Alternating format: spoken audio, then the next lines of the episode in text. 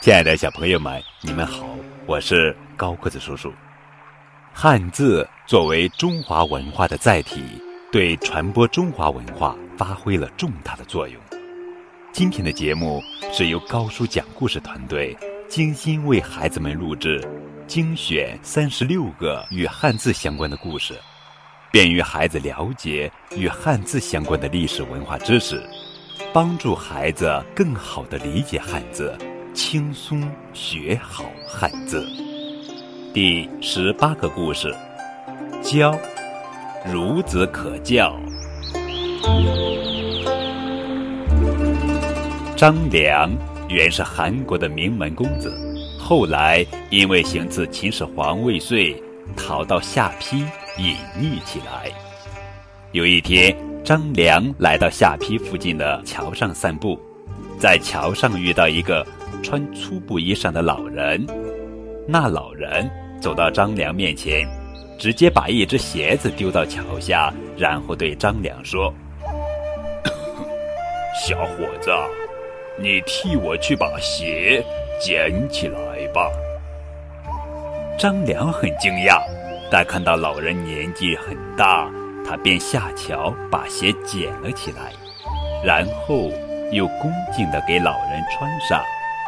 老人伸脚穿好鞋，然后笑着转身就走了。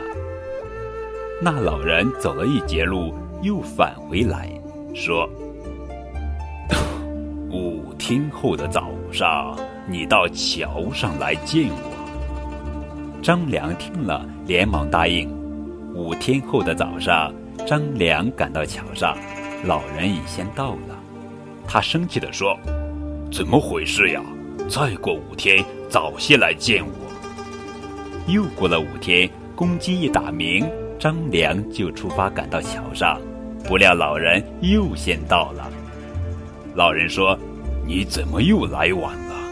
五天后再早点来。”又过了五天，张良刚过半夜，就摸黑来到桥上等候。过了一会儿，老人也来了，高兴地说：“呃。”你这样才对，老人说着，拿出一本书，交给张良，说：“你要下苦功钻研这本书，若钻研透了，以后会大有成就。”说完便走。天亮时，张良一看老人送的书，原来是《太公兵法》。后来，张良研读《太公兵法》，很有成效。